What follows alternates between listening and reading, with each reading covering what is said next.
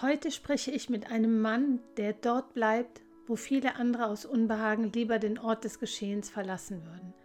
Er betreut Menschen, die Schicksalsschläge erleben, von denen die meisten von uns glücklicherweise nur aus dem Fernsehen oder der Zeitung erfahren. Er war lange Jahre als Polizei und später als Notfallseelsorger tätig und ist heute stellvertretender Vorsitzender der Stiftung Katastrophennachsorge, Joachim Müller-Lange. Hallo und herzlich willkommen hier beim Mindful Moment Podcast Lass uns leuchten. Ich bin Yvonne Müller-Bürgel und ich schenke dir auch in diesem Jahr mit wundervollen Gästen wieder Impulse, Ideen oder schlicht ein paar Gedanken für mehr Leichtigkeit und Leuchtkraft in deinem bunten Alltag. Das heutige Interview ist das vierzehnte Gespräch in der Reihe, mit welcher ich dir Menschen vorstelle, die auf ihre ganz eigene und individuelle Weise den Alltag anderer Menschen ein ganzes Stück heller machen. Für mich sind es allesamt Friedenstifter und Friedensstifterinnen. Joachim Müller-Lange betreut und begleitet Menschen und Gruppen nach erlebten Traumata und Katastrophen. Und weil all das, was er, die Gründer und das Team der Stiftung Katastrophennachsorge seit nun schon dreißig Jahren Wertvolles leisten, von ihm selber am allerbesten erzählt werden kann, mag ich das heutige Intro einfach auch besonders kurz halten. Ich kann nur sagen, was für eine Aufgabe und was für ein Engagement. Hallo und herzlich willkommen, lieber Joachim. Ich bin so dankbar, dass sich unsere Wege gekreuzt haben und du dich bereit erklärt hast, einen Teil deines Wirkungsfeldes und der Arbeit der Stiftung mit mir und allen Zuhörerinnen und Zuhörern zu teilen. Zu Beginn deshalb noch einmal, magst du dich kurz vorstellen, wer bist du und was machst du? Ja, das tue ich natürlich sehr gerne. Also Joachim Müller-Lange, von Hause aus evangelischer Pfarrer, nun ähm, mittlerweile im Ruhestand. Ähm, ja, ähm, wie bin ich eigentlich zu äh, der Notfallseelsorge gekommen? Ich hole noch ein bisschen weiter aus. Also ich stamme eigentlich aus einer bürgerlichen, nicht so besonders christlichen ähm, Familie, war in einem sehr konservativen, äh, in einer sehr konservativen evangelischen Jugendarbeit in Düsseldorf ursprünglich zu Hause. Und da war es so, dass die Bundeswehr die normale Verlängerung der evangelischen Jugendarbeit gewesen ist. Ich wollte Chemiker werden, brauchte einen guten Numerus Clausus und wollte den durch zwei Jahre Bundeswehr dann verbessern. Und in dieser Zeit in der Bundeswehr, da habe ich allerdings dann doch einiges kennengelernt, wo ich dann sagte, nein, da wirst du dein Leben doch etwas verändern müssen. Und ich wollte ja ursprünglich Chemiker werden. Und ähm, da habe ich dann gedacht, nein, irgendwo in einem chemischen Labor de, deine, dein Leben zu fristen, das wäre sicherlich nichts Interessantes. Also ich möchte was zu tun haben mit Menschen. Und ähm, habe in der Pfalz, wo ich dann gelebt habe, eine sehr äh, moderne Jugendarbeit der evangelischen Kirche wahrgenommen. Dort dann eben auch die Kirche selber kennengelernt, die Personen, die dort arbeiten, habe gesagt, ja, Theologie zu studieren, zu studieren wäre dann genau das Richtige. Das habe ich dann gemacht, mit dem Ziel eigentlich, ein Dorfpfarrer in der Pfalz, in der Vorderpfalz zu werden. Daraus ist nichts geworden, denn sechs äh, Wochen vor meinem ersten theologischen ähm, Examen fragte mich ähm, mein ähm, Professor der praktischen Theologie, ob ich nicht Assistent bei ihm in Wuppertal an der kirchlichen Hochschule werden wollte.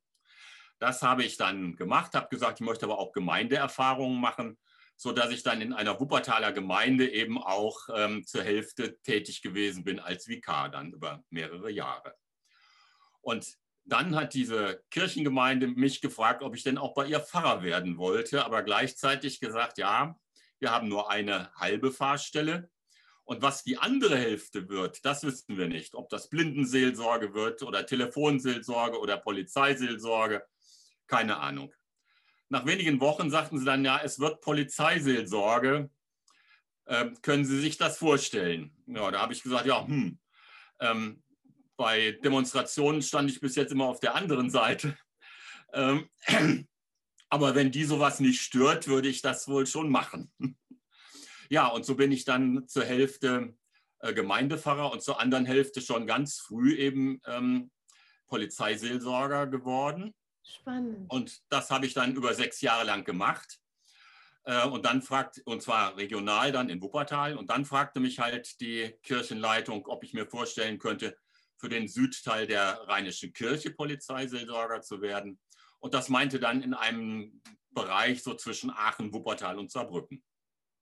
Wahnsinn, Wahnsinn. Also ich meine, da ist man ja auch wirklich ganz, ganz nah am Geschehen dran. So dieser, als ich damals diesen Begriff, ist Polizeiseelsorge, kann man sich das gleich auch als Notfallseelsorge vorstellen oder ist das dann noch weiter gewachsen in diesen anderen Posten ja. hinein? Na, ähm, im Bereich der Polizeiseelsorge habe ich halt erstmals Belastungen von Polizeibeamten äh, wahrgenommen. Ja. Und äh, insofern waren Brockdorf und Wackersdorf nicht irgendwelche fremden Orte, sondern ich war persönlich dort und habe Polizeibeamte in ihren Einsätzen dort eben auch begleitet.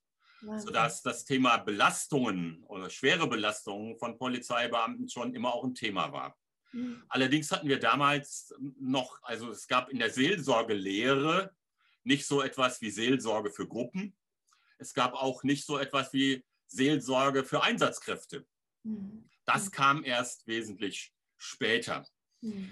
Ähm, aber während dieser Zeit, wo ich in der Polizeiseelsorge auf Landesebene dann tätig war, dann ist die Notfallseelsorge so parallel dazu, so als eine ja, ähm, Wurzel, ähm, ja, wie soll man sagen, also ähm, äh, so wirklich mit, mit kleinen Gruppen, mit einzelnen Persönlichkeiten an ähm, verschiedenen Orten, ja, Graswurzelbewegung heißt es. Ja, ja. So, äh, äh, dann entstanden.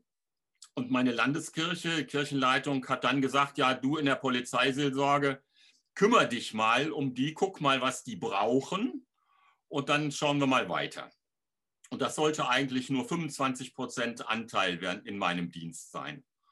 Und das, äh, dadurch, dass das dann mehr Personen wurden, mehrere Gruppen wurden, wurde äh, das Bedürfnis dieser Kolleginnen und Kollegen immer mehr, sodass dann im Jahr zweitausend die Landeskirche gesagt hat, ja, okay, wir machen eine volle Stelle daraus. Und dann habe ich seit zweitausend dann diese Stelle dann auch persönlich erhalten und bin seitdem dann Notfallseelsorger, Landespfarrer für Notfallseelsorge für die Rheinische Kirche gewesen. Un- unglaublich spannend. Ich, also ich fand damals schon diese Arbeit total schön, als ich das erste Mal davon gehört habe, dass du das machst. Ich finde auch die Arbeit, die du mit deinem Team in dieser Stiftung leistest, unglaublich wichtig und wertvoll.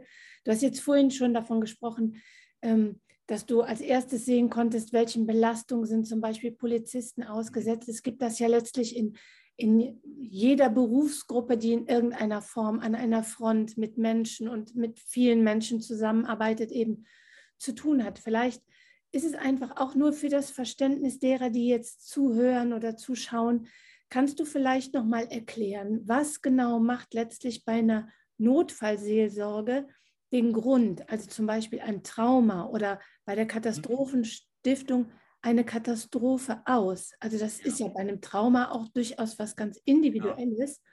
Kannst du da vielleicht ein bisschen was zu beschreiben? Ja, ich taste mich mal ganz langsam ran. Also ja. ähm, in der Polizeiseelsorge waren viele Belastungen dadurch auch gegeben, dass Polizisten ähm, Todesbenachrichtigungen zu überbringen hatten. Und meine Aufgabe war es dann in sehr früher Zeit, Polizeibeamte zu schulen, wie so etwas denn machbar ist. Und so habe ich dann eben auch meine eigenen ersten Erfahrungen machen dürfen und machen müssen in diesem Feld. Und das war immer eine Begegnung im Grunde mit Menschen, die noch nicht wussten, dass etwas Schlimmes in ihrer Familie passiert war. Und insofern ähm, habe ich in dieser Arbeit wahrgenommen, was das ausmacht, wenn ähm, eine Person von jetzt auf gleich merkt, oh, mein komplettes Leben verändert sich, von jetzt auf gleich, von einem auf den anderen Augenblick. Und da gab es dann schon immer auch viele Reaktionen der Menschen. Und auf diese Reaktionen ähm, einfühlsam einzugehen, das war zunächst mal wirklich etwas Entscheidendes. Und insofern, wenn ich jetzt das äh, auf den weiteren Bereich der Notfallseelsorge jetzt etwas ausdehne, war die Grundlage für einen Einsatz in der Notfallseelsorge immer der Notfall. Und dann kam man entweder an einen Unfallort oder äh, man äh, hatte Begegnung mit einer Frau, die einen plötzlichen Kindstod erleiden musste oder andere schwere Situationen, die den Notfall dann ausgelöst haben. Mhm. Und da war es dann nicht so von entscheidender Bedeutung, was genau ähm, eine Notfallseelsorgerin oder ein Notfallseelsorger der Person dann sagt, sondern das Entscheidende war, an ihrer Seite zu sein, im wahrsten Sinne des Wortes Beistand zu leisten.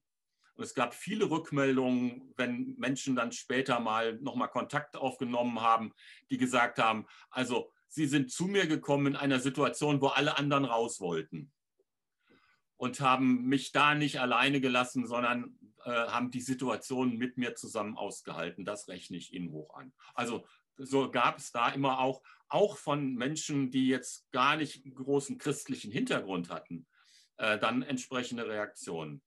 Und bis heute würde ich sagen, dass die Notfallseelsorge ähm, ein Feld der, ähm, ein Arbeitsfeld der Kirche ist, das weit über den Bereich der eigenen Mitglieder hinaus wirkt in die Gesellschaft hinein. Was ich, lieber Joachim, total schön finde. Also letztlich ist es ja wirklich so, wir erleben alle in unserem Leben in irgendeiner Form traurige ähm, Erfahrungen. Ne? Wir, jeder muss irgendwann im Laufe des Lebens Menschen tatsächlich auch loslassen. Ja. Oft haben wir die Möglichkeit, uns darauf einzustellen, vor allen Dingen bei älteren Menschen, wenn man merkt, so das Leben geht zu Ende. Und trotzdem müssen viele von uns auch ganz andere Erfahrungen machen. Und wie schön ist es dann einfach auch in diesem Zusammenhang zu sehen, dann spielt eine Religion, eine Hautfarbe, eine ähm, Gesellschaft keine Rolle mehr, sondern man findet sich auf einer ganz anderen Ebene und kann sich einfach halten und bestärken oder eben einfach da sein, so wie du das beschreibst. Ja. Das wirkliche Friedensstifterinnen und Friedensstifterarbeit, die ihr da macht. Deshalb bin ich so froh, dass du heute dabei bist, weil wir alle können vielleicht in kleinen Teilen, wenn Menschen schlimme Dinge oder traurige und schmerzhafte erleben, auch ein Stück mithalten und vielleicht mit aushalten. Ja. Was, was macht denn die Arbeit jetzt gerade? Ihr macht ja vor allen Dingen unglaublich viel. Es ist ja nicht eine der Moment, jemand erlebt was Schlimmes, sondern vor allen Dingen die Zeit, die danach kommt. Es geht ja vor allen Dingen auch um die Nachsorge. Warum ist gerade die so wichtig? Ja, ich gehe gerne noch mal einen Augenblick zurück. Du hattest auch gefragt, was macht eigentlich ein Trauma aus? Ja, genau, genau. Und du hast Danke. eben auch gesagt, äh, alte Menschen können sich, oder wenn man weiß, äh, in meiner Familie gibt es Menschen, die alt geworden sind, dann kann man sich auch darauf vorbereiten, dass ähm, ein Mensch dann irgendwann auch mal schwächer wird und stirbt. Beim Trauma ist genau das Gegenteil der Fall. Ein Trauma ist immer eine Situation, auf die ich mich in keinster Weise vorbereiten kann, sondern die unbarmherzig und plötzlich und unvorbereitet über mich hereinbricht. Sibylle und Hartmut Jatzko haben mal gesagt, also was da über einen hereinbricht, das ist die höchstmögliche Konfrontation mit der Endlichkeit des Seins. Also es hat immer mit Tod zu tun.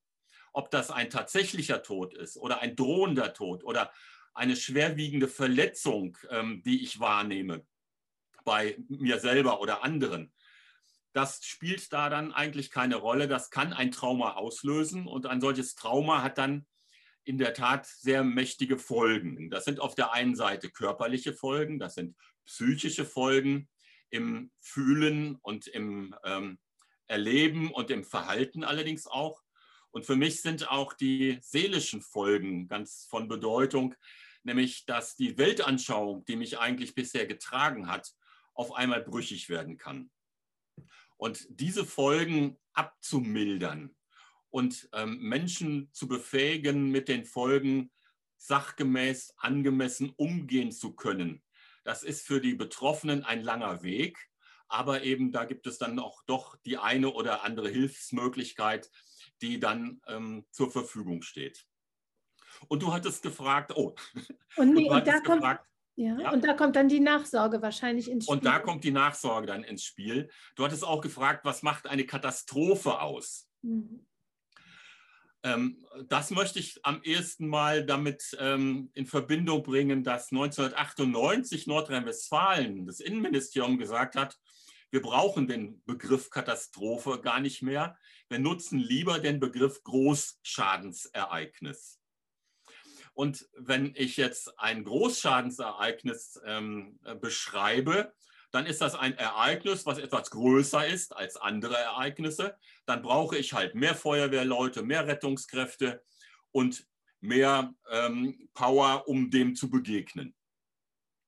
Eine Katastrophe ist aber, und das haben wir, glaube ich, im Ahrtal ganz besonders wahrgenommen, etwas, was weit darüber hinausgeht, was nicht nur die, äh, die örtlichen, regionalen Katastrophenschutzkräfte zwingt, auch weitere aus dem Umfeld und vielleicht sogar aus der ganzen Bundesrepublik zusammenziehen, sondern katastrophale Folgen eben auch, dass jetzt nicht als ein Ereignis sofort zu bewältigen ist und auch nicht organisatorisch und finanziell zu bewältigen ist.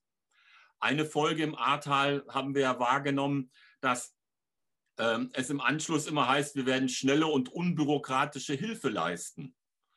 Das geht aber überhaupt nicht. Und so mussten eben auch die Ahrtaler, also die Menschen, die dort betroffen waren, ähm, äh, gutachterliche Stellungnahmen einholen. Sie mussten Fragebögen ausfüllen, sie mussten die Schadenshöhe äh, darstellen können. Und viele dieser Dinge sind bis heute nicht ähm, erledigt im Sinne, dass es dann die Zuschüsse schon gegeben hätte. Das ja. ist auch ein wesentliches Feld einer Katastrophe, dass es eben nicht sofort zu bewältigen ist. Und das folgt dann, da, oder daraus folgt dann, dass es eben eine große Wut auch auf Politiker und auf die Bürokratie gibt. Was in so einer Situation auch nachvollziehbar ist. Ja, ich meine, es ist diese, dieser Schmerz, den man erlebt durch dieses Ereignis an sich und dann diese ganzen bürokratischen Belastungen, die dann noch dazukommen einfach. Man kann sich nur im Ansatz wahrscheinlich vorstellen, was das einfach auch mit diesen Menschen machen muss, ganz klar. Ja. Ja, ne? Ja. Und diese Nachsorge, deshalb sagt ihr eben auch, gerade die Betreuung der Menschen nach dem Ereignis ist umso wichtiger, damit sich zum Beispiel auch, ich nenne jetzt einfach mal so einen Begriff, weniger zum posttraumatische Belastungsstörung mhm. entwickeln oder Depression oder was sind die Gründe da noch mit? Ja, also ähm, auch da gehe ich gerne ein bisschen in die Geschichte zurück. Äh, du sprachst von der, also von der Gründung der Stiftung Katastrophennachsorge. Ja. Die ist gegründet worden dreißig Jahre nach Rammstein.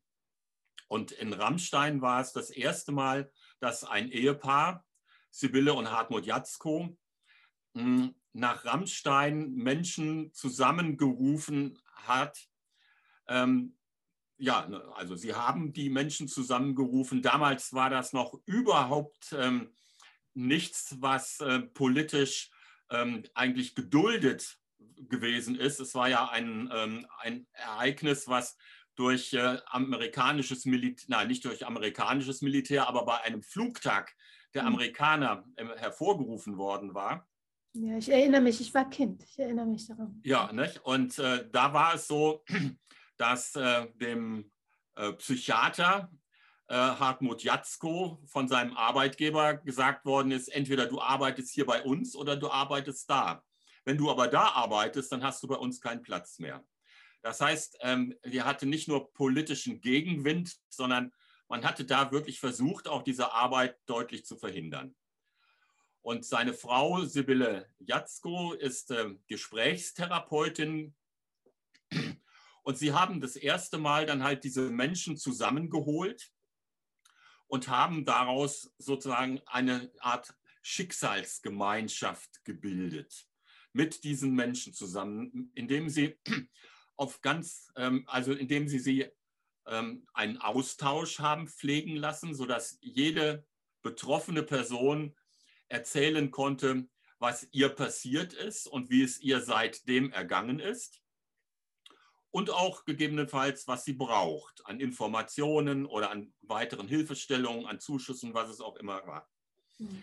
Und es gab Zeiten, in denen eben Belastungen bei Betroffenen immer auch besonders wurden. Das war immer kurz vor den sogenannten Jahrestagen, sodass ein Jahrestag immer die Erinnerung wieder ganz stark hochgehoben hat und damit auch den Schmerz wieder ähm, entzündet hat, sodass dann ähm, es notwendig geworden ist, bei diesen Jahrestagen eine sehr deutliche Unterstützung zu geben und das in Form von Ritualen ähm, und äh, eben auch einem persönlichen Austausch wieder zu diesem entsprechenden symbolischen Zeitpunkten. Und es ist nötig geworden, sozusagen die Punkte, wo dann der Tod eingetreten war, also das sind dann keine beliebigen Orte gewesen, sondern es sind symbolische Orte geworden. Mhm. Und da ging es dann darum, diese symbolischen Orte auch zu gestalten. Ich selber war das erste Mal beim fünften Jahrestag in Rammstein beteiligt. Und da war es das erste Mal, dass die Menschen tatsächlich an die Aufschlagstelle konnten. Und es war berührend wahrzunehmen, wie sie dann ja, über dieses Gelände gegangen sind und kleine Glasscherben oder sonst etwas aufgelesen haben, um das dann mitzunehmen, um äh, das zu Hause zu haben und damit ein Stück Erinnerung dann an dieses Ereignis zu haben, aber eben auch ein Stück Nähe zu den eigenen Verstorbenen dann finden zu können. Ja, es ist unglaub, unglaublich berührend. Also es gibt ja viele dieser Ereignisse. Ich habe ähm, in der Rückversicherung auch eine Weile in ähm, der Luftfahrtabteilung gearbeitet und gerade bei Flugzeugabstürzen ja. ist das ja auch so. Ja. Ja?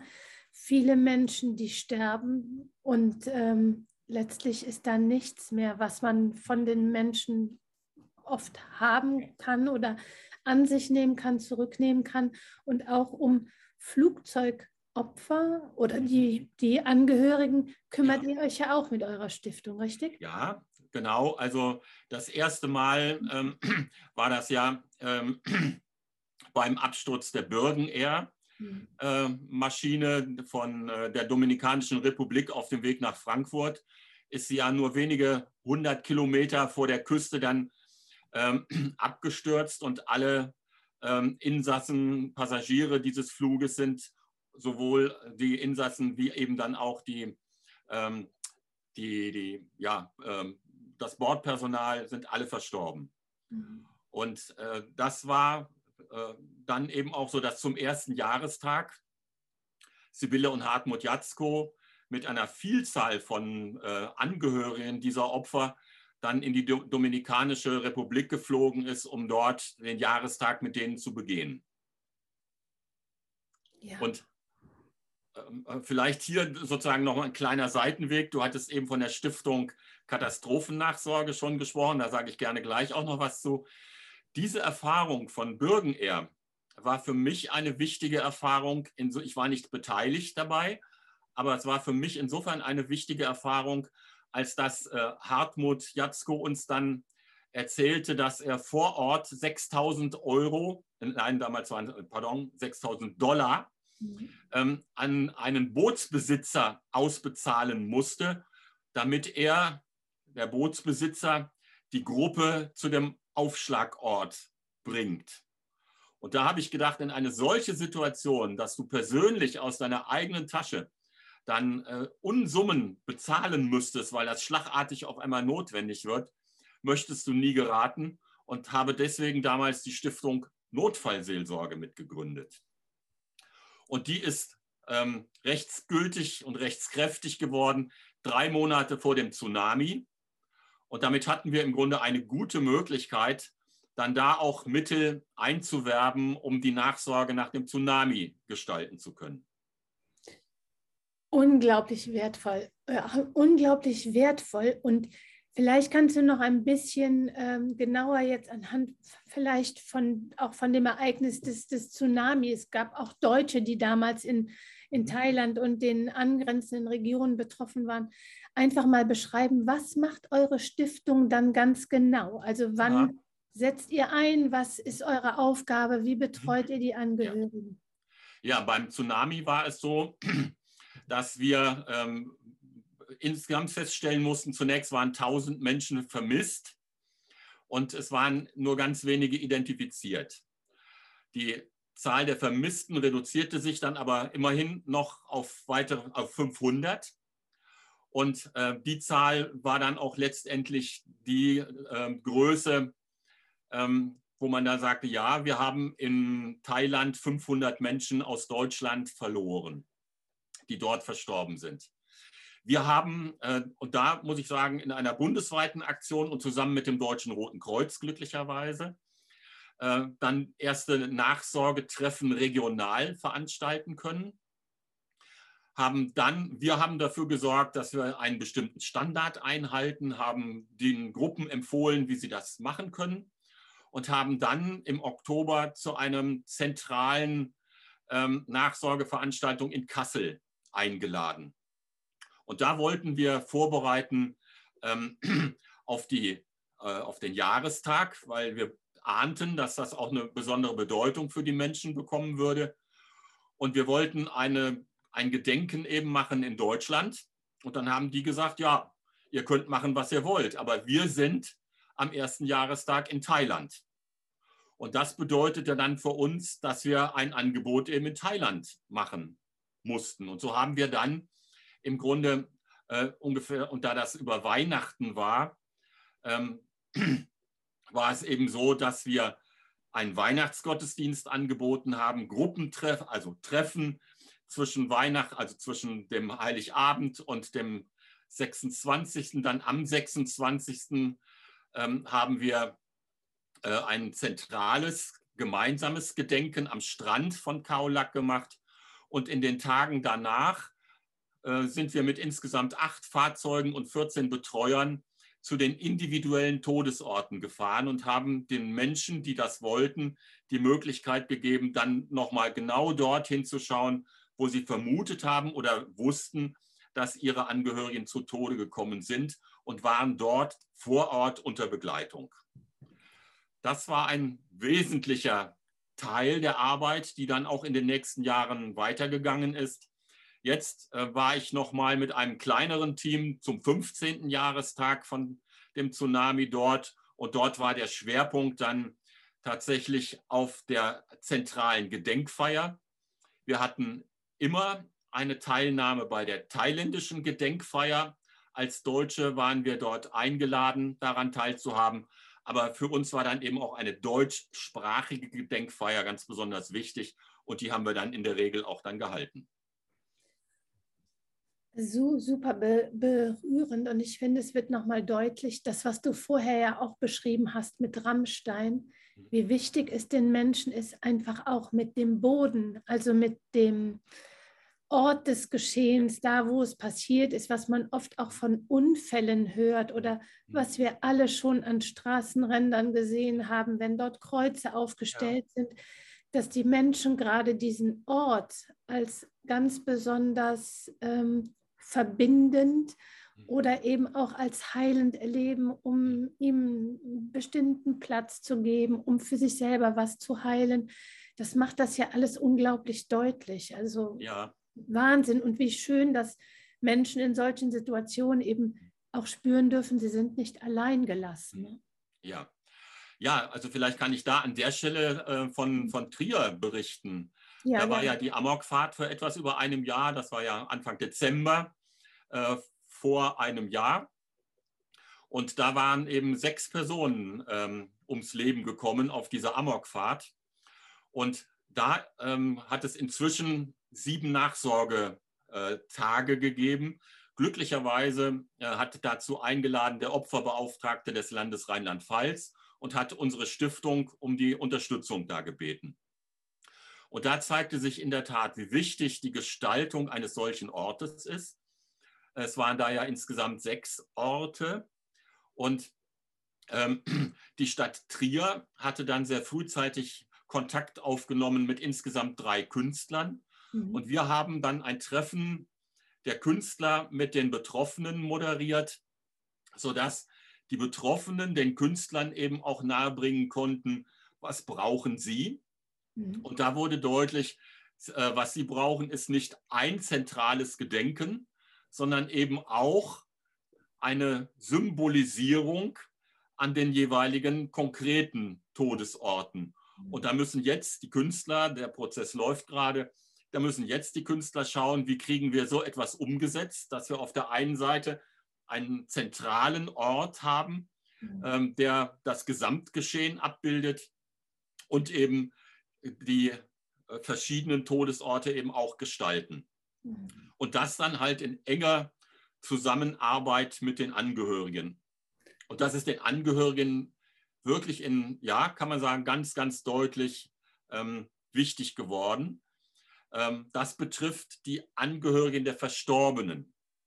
Es hat darüber auch eine ganze Reihe von Personen gegeben, die das überlebt haben, aber die auch traumatisiert worden sind durch das Ereignis. Mhm. Und bei denen, ich hatte ja eben schon von den Folgen gesprochen eines Traumas, bei denen gehört zum Teil eben auch als Folge dazu, dass sie sich überhaupt nicht mehr trauen in die Innenstadt, in die Fußgängerzone, dass sie dort, wo dieses Fahrzeug entlang gefahren ist, ähm, Abstand halten müssen und dass sie in dem Augenblick, wo zum Beispiel ein, ähm, ein Auto stark beschleunigt oder den Motor aufheulen lässt, dass sie dann Angstzustände bekommen und das Gefühl haben, ich bin wieder in der Ursprungssituation zurück, egal wo das dann ist. Also äh, da gibt es halt sehr unterschiedliche Bedürfnisse dann und jetzt muss man an der Stelle gucken, wie kann man dann die Bedürfnisse der Angehörigen und die Bedürfnisse der Überlebenden dann auch noch einigermaßen zusammenbringen. Und ihr, ihr bildet doch als Stiftung, ihr bildet auch aus, richtig? Also bildet ihr jetzt dann auch wieder weitere Menschen aus, die sich um diese Betroffenen, also nicht nur die Hinterbliebenen, sondern auch die Betroffenen kümmern? Was, was sind da noch die Aufgaben, die ihr da noch erfüllt und übernehmt? Mhm. Ja, also jetzt äh, äh, also ausbilden, ähm, ja, wie soll ich das jetzt beschreiben? Also es gibt kein Ausbildungsprogramm im Sinne von, also man muss das und das und das geleistet haben, um mitwirken zu können, sondern wir nehmen Menschen mit in die Arbeit hinein und die äh, nehmen dann die Art und Weise der Arbeit, zum Beispiel die Moderation und das, das Eingehen auf das, was eine Person ähm, im Austausch gesagt hat, ähm, das ähm, ja, das auf der einen Seite zurückzuspiegeln mhm. und auf der anderen Seite aber auch die Gefühle, die dahinter liegen und der Schmerz, der dahinter liegt, das nochmal deutlich zu machen. Und so haben wir zum Beispiel den Leiter der Trierer Telefonseelsorge mit in diese Arbeit hineinnehmen können, sehr frühzeitig schon. Und mittlerweile ist er derjenige, der bei den Gerichtsverfahren an jedem Tag präsent ist und dann die Zeugen, wenn sie das brauchen, ähm, als Einzelperson dann auch betreut. Also insofern arbeiten wir in der Regel mit einem Team und nehmen in diese Teams immer auch neue Personen mit hinein, die dann äh, Interesse an der Arbeit haben. Unglaublich wertvoll. Also das ist, wir könnten Stunden darüber sprechen, glaube ich. Wir können jetzt auch nur so im Ansatz ja wirklich ja. gerade erfassen, wie viele Facetten diese Arbeit hat, wie viele wertvolle Facetten und wie viele Menschen tatsächlich auch benötigt werden, um bei so einer Katastrophe oder so einem Trauma so eine ganze Gruppe aufzufangen mit diesen verschiedenen und individuellen Bedürfnissen. Unglaublich wertvoll. Ich habe dich ganz am Anfang gefragt, ob ich dich das fragen darf, ähm, Joachim, weil es wirklich, wir leben alle in einer Zeit im Moment seit den letzten zwei Jahren, die uns ja alle durch ein Virus unglaublich erschüttert. Weltweit ist das so. Und ich habe mir tatsächlich die Frage schon gestellt, ist das so? Erleben wir tatsächlich auch durch ein Virus sowas wie eine gesellschaftliche Katastrophe, ein Trauma? Denn die Ängste, die so viele haben, mich eingeschlossen, das ist jeder auf seine individuelle Weise, die machen sich ja auch bemerkbar gesellschaftlich. Was kannst du da ja, was zu sagen? Also als Katastrophe würde ich das immer... Ähm, ne, Ähm, nicht ähm, als Katastrophe im Sinne des Katastrophenschutzes, mhm. der das ja räumlich und regional dann eben auch sieht und mit den Mitteln des Katastrophenschutzes da arbeitet. Aber es ist eine persönliche Katastrophe. Mhm. Und ich hatte am Anfang gesagt, ähm, das ist immer eine Begegnung mit dem Tod. Mhm. Jetzt muss ich aber schon ergänzen, auch der Verlust eines Arbeitsplatzes oder das Erleben auf einmal einer Krankheit in einer Umgebung, die mich selber hilflos macht und wo ich kein Medikament habe und keine anderen Hilfsmittel, um einen Menschen dann ähm, äh, richtig zu schützen, sodass er auch nicht sterben wird. Mhm. Das ist eben bis heute nicht möglich. Mittlerweile sind die Verläufe besser, also milder geworden, das stimmt.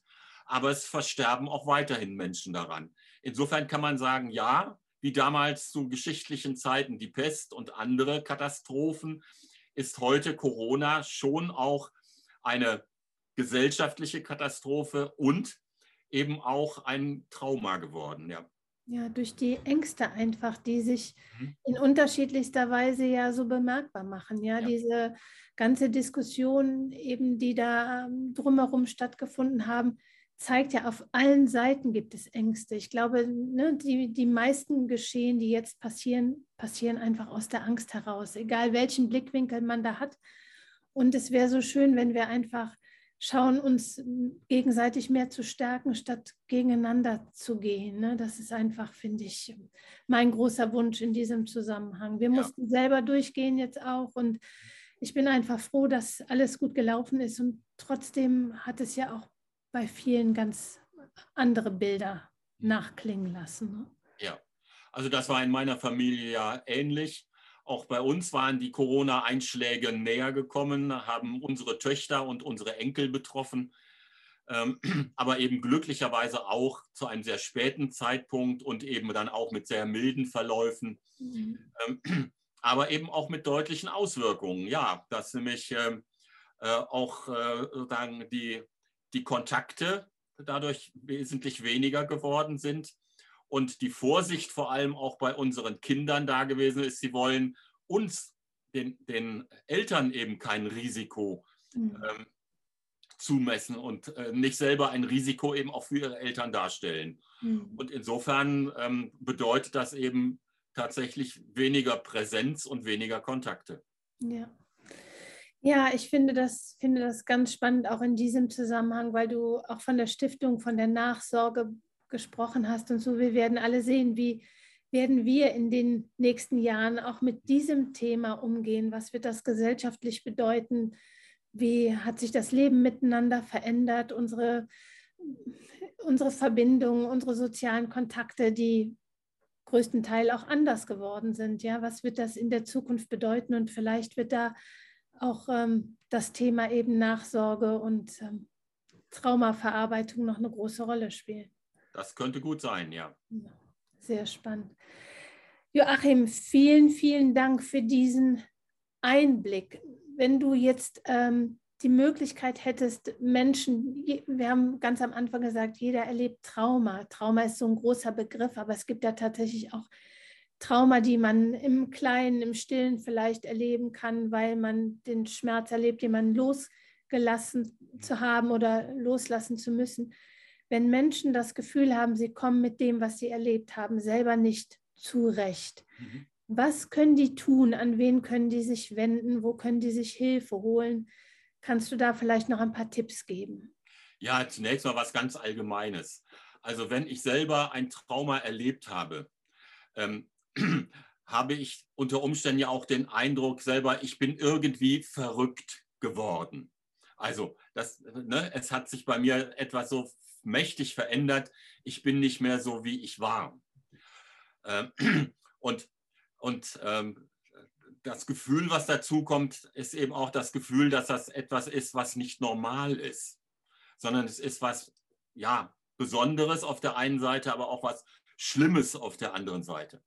Und da in den ersten vier Wochen deutlich gesagt zu bekommen, das, was du erlebt hast, war außergewöhnlich.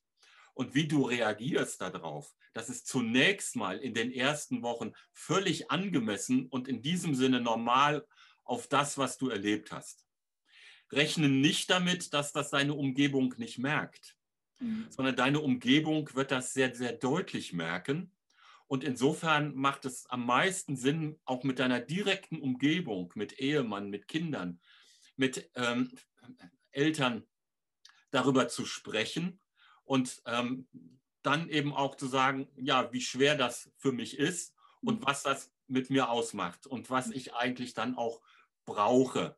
Und das, was ich brauche, ist in der Regel nicht, dass mir jemand sagt, also ja, das wird schon wieder werden, oder äh, komme jetzt auf andere Gedanken, sondern das, was ich brauche, ist, dass jemand das ernst nimmt und dass mir jemand auch deutlich macht, ja, das ist jetzt angemessen, dass du so reagierst und das ist normal. Mhm. Wenn sich aber innerhalb von sechs Wochen keine Erholung zeigt, du hast den Fachbegriff schon benannt, dann besteht natürlich die Gefahr, dass sich das zu einer posttraumatischen Belastungsstörung dann eben auch auswächst. Und da macht es Sinn, auf jeden Fall psychologische und psychotherapeutische Hilfe zu suchen. Ähm, unsere Stiftung bietet für Menschen, denen etwas passiert ist, äh, die für sich eine persönliche Katastrophe erlebt haben, eben auch an eine Unterstützung, gegebenenfalls auch per E-Mail, per Telefonkontakt oder gegebenenfalls sogar auch äh, mit einem persönlichen Besuch. Alle die, solche Dinge sind möglich. Und was sehr häufig geschieht, ist allerdings, dass es eine Vermittlung in therapeutische Maßnahmen gibt. Also dass ähm, Sibylle hauptsächlich, die als Gesprächstherapeutin da sehr kundig ist, auch örtlich nahe Personen als Therapeutinnen und Therapeuten kennt, die, an die sie dann äh, solche Personen eben auch vermitteln kann. Und äh, das ist ja eigentlich äh, also eine Arbeit, die man so nicht sieht. Das ist völlig klar, weil das eine Arbeit im Hintergrund ist, äh, die auch ganz verschwiegen ist, aber gehört zu den vielen Fällen, äh, in denen das dann eben auch geschieht. Und das ist unglaublich wichtig, weil das macht es einfach auch nochmal so deutlich, dass das viel mehr passiert eben auch auf ja. anderen Plätzen, nicht nur in diesen großen Gruppen, sondern eben auch, dass das Einzelnen passieren kann, dass auch Einzelne sich Hilfe holen können, ob jetzt als einzelne Person oder eben als kleine Familie, wie immer, man darf sich und kann sich an euch wenden. Kannst du sagen, wenn man jetzt eure Stiftung auch unterstützen möchte, gibt es eine Möglichkeit, eure Arbeit zu unterstützen, finanziell? Wie kann man das tun? Wie findet man euch? Ja, also man findet uns auf der Webseite katastrophen Bindestrich nachsorge Punkt de und dort ist auch unser Spendenkonto angegeben. Ja, wir sind sogar auch angewiesen auf Spenden, freuen uns darüber, wenn ähm, Spenden kommen. Und ähm, äh, ja, jetzt will ich nicht die Kontonummer hier durchgeben. Nein, nein, nein. Das sehr, sehr gerne über, über, über die Webseite. Ja. Und ähm, das ist, glaube ich, auch die beste Möglichkeit, dann uns zu unterstützen. Ja, so, super, super wertvoll. Ich werde auf jeden Fall den Link zu eurer Website und ja. auch äh, die Möglichkeit, euch zu unterstützen, in die Shownotes setzen. Und äh, ich danke dir einfach, dass du für dieses Gespräch zur Verfügung gestanden hast. Für die Friedenstifter-Interviews eine Riesenbereicherung. Ich mag dich ganz zum Schluss noch was Persönliches fragen. Ich habe ähm, meine Großmutter als Kind gehört. In der Küche hat sie mir damals gesagt, Yvonne, vergiss nie, das letzte Hemd hat keine Taschen. Ich habe erst sehr spät für mich verstanden, was sie damit meinte. Damals war das, ich wusste, es war was Bedeutsames, aber dieses Ausmaß, was sie damit sagen wollte, kam erst sehr, sehr viel später. Ich würde dich fragen wollen, in dreißig, vierzig Jahren, wann auch immer, mit hundertfünf oder hundertzehn, wenn du immer noch aktiv gewesen bist und dann vielleicht sagst, so jetzt ist mein Zeitpunkt gekommen, dass ich hier gehen muss. Was würdest du, Joachim, gerne hier lassen? Also was ich gerne hier lassen würde, wäre die Zuversicht, also die Zuversicht, dass Gott ähm, uns nicht alleine lässt äh, in der Not, auch nicht im Tod, sondern dass ähm, Gott auch ähm, im Tod und nach dem Tod sagt, ich habe noch etwas mit dir vor. Und ähm, ich habe das für mich immer sozusagen als stellvertretenden Glauben bezeichnet, äh, zu sagen, also ein Mensch, der in einer konkreten Notlage ist, der kann äh, möglicherweise auch nur an seinem Glauben verzweifeln. Aber dass dann jemand bei ihm ist, der an seinem Zutrauen festhält und der nicht nur eine Ahnung hat, sondern der fest glaubt, dass Gott eben uns im Tod auch nicht alleine lässt, sondern uns ewiges Leben schenken wird. Das, äh, ein solches Zutrauen, das würde ich gerne hier lassen. Das ist schön. Das ist ein ganz, ganz schönes Schlusswort zu diesem tollen Interview heute.